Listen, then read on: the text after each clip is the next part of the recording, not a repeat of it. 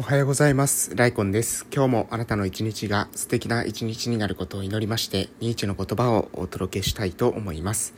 おはようございます。えー本日、6月19日の土曜日ですね。2021年、えー6月19日です、えーいかがお過ごしでしょうか。えー今今日からね、えーできるだけね、最初に、えー私の、まあ、所属というか、私が今どういった人間でどういった活動をしてるのかっていうのを、えー頭に挟んでから、えー内容を入れていこうかなと思います。えー私、えー一応ですね、ペンネームはライコンというふうに名乗ってまして、えー鹿児島県の奄美大島、某村で、えー地域おこし協力隊として、えー活動しています。で、去年のですね、12月までは、えー福岡の病院の方で、言語聴覚士として、えーまあ、リハビリのお仕事ですね、えー脳卒中になった方の、えー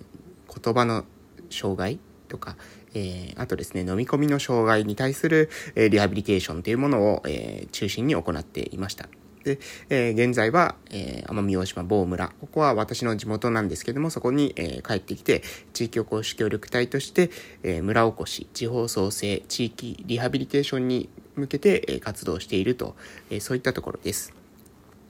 で、村の目的としてはですね、え地域共生社会ということで、え誰もがですね、生きやすい村をということを、え目指してですね、え村も動いていますので、その流れもありまして、え採用に至ったというか、私も、え任用されるように、え任用されたことになっております。で、えーっとですね、まあ、こんな感じで、ちょっとね、内容をまとめようかな。うん、まとめないとね、えーサクッと説明できないと、ちょっとお時間取らせてしまうので、えーまとめようかなというふうに思ってます。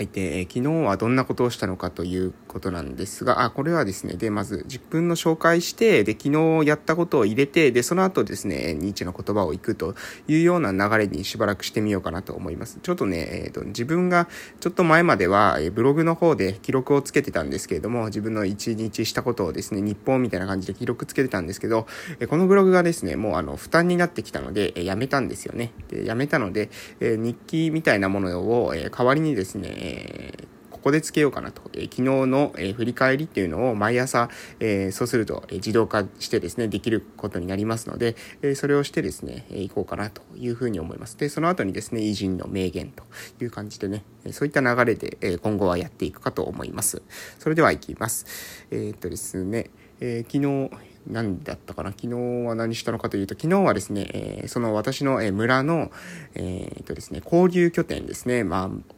高齢者がメインで今活用しているんですけども、高齢の方々が、え家で引きこもるんじゃなくて、できるだけですね、外に出て行って、えみんなで、えコミュニケーションが取れる、えそういった場所を目指して、え交流拠点を作っています。で、その交流拠点というところが、えのですね、一応ですね、管理というか、え運営というのに関わってるんですけども、えそこで、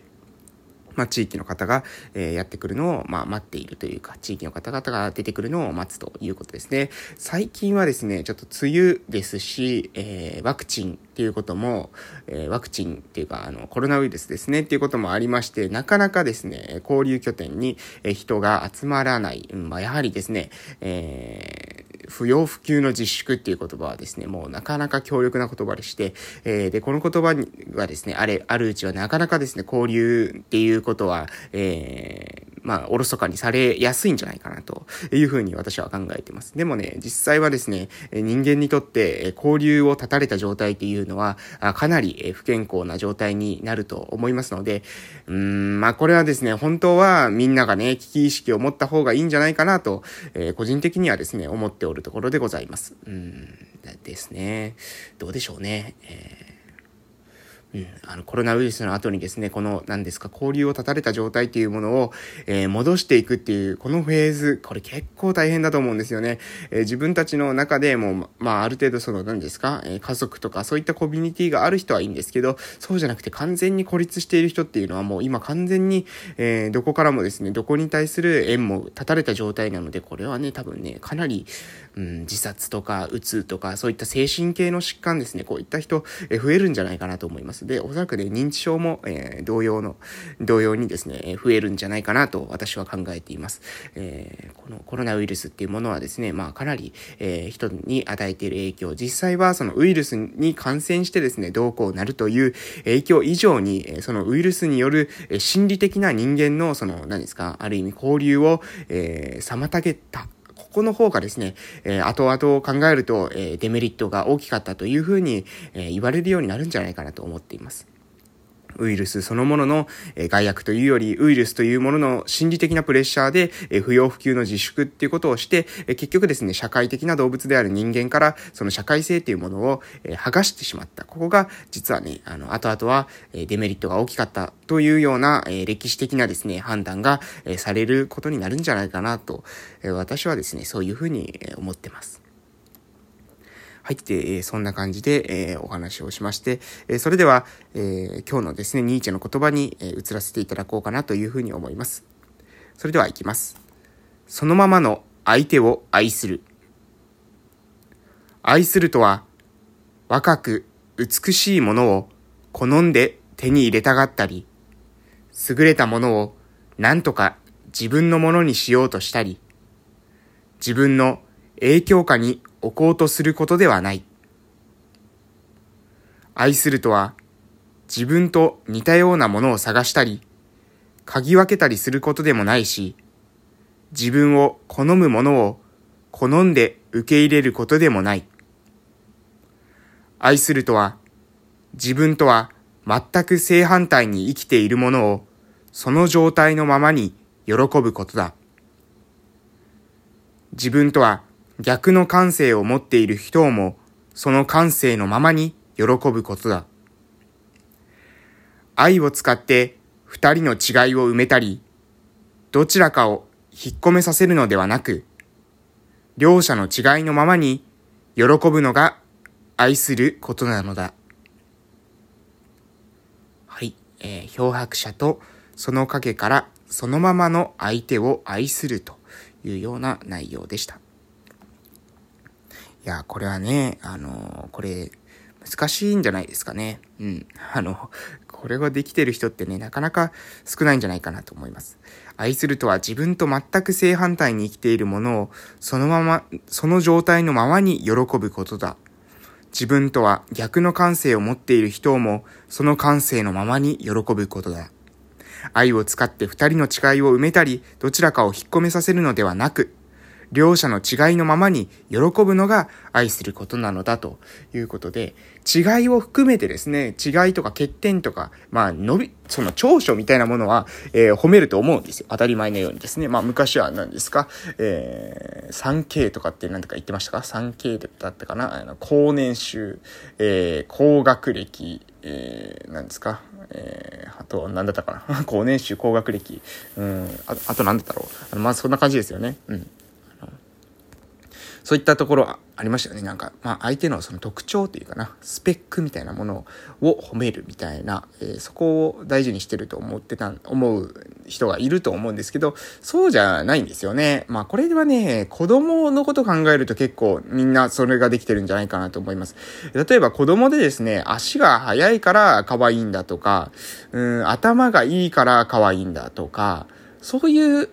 親御さんってあまりいないですよね。自分の子供って多分無条件に可愛いと思います。で、しかしですね、パートナーに関してはそうは思えないわけですよね。無条件に関しては思えない。で、その理由の多くがですね、他人だからと、えいうことを言う人がいるんですけども、その他人だから、えー、何ですか、愛せないのであったらね、じゃあ子供さんもね、あなたの別にお腹から出てきたんでけれども、えー、まあ別の人格ですよね、明らかに。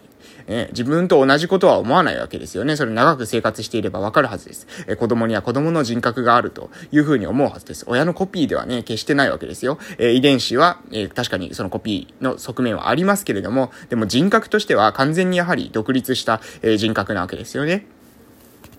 えー、そう考えると、あの、やっぱりね、私たちっていうのはやっぱ、その自分以外の他者、自分以外の他者っていうものを、えー、どれだけ愛することができるのか、どうかっていうことが、えー、愛の深さなのかなと思います。愛の広さっていうかな、器の大きさとも言うのかもしれません。えー、それなのかなと思います。それはね、大好きだ大好きだみたいな、可愛い可愛いみたいな感じでですね、愛する必要はないと思うんですよ。そうじゃなく、そうやってね、なんか可愛い可愛いって愛するけど、その自分の条件に、えー、そぐわなかった瞬間にですね、今度はですね、あの、キビスを返したようにですね、今度は、もう、あのー、こんなことをする人は我が家の子ではありませんとかですね、え離婚だとかですね、もう、こういう風になってしまうのは、なんかね、そう言ってこう、あの、大好き大好きみたいなからが激情してですね、いきなり大嫌いになってしまう、人からすると、そうではなくて、もうちょっとね、静かなものが愛なんじゃないかなと思います。まあも、もっとね、その、恋をしている状態っていうのはもっとなんか、うわーってこうなんか好き好きだみたいな感じかもしれませんけど、えー、もうね、やっぱ長く、えー、関わっていく、えー、子供とか、え家族になるってことは、まあ、そんな数日の話じゃないわけですよね。長いスパンなので、えそうなってくると、もう、あの、その好きだ好きだみたいなものだけでやっているわけじゃないと思うんですよ。それというより、どうする、どちらかというと、その、覚悟の問題なんじゃないかなと思います。もうこの人を愛すると決めるといういうような、まあそういった覚悟一種の覚悟の部類、え子供の場合でもですね、その子供を信じると決めるというような覚悟の話なんじゃないかなと思います。だから、愛というのは、まあ、結局はですね、えー、自分の勇気の問題、覚悟の、まあ、問題だというふうに思います。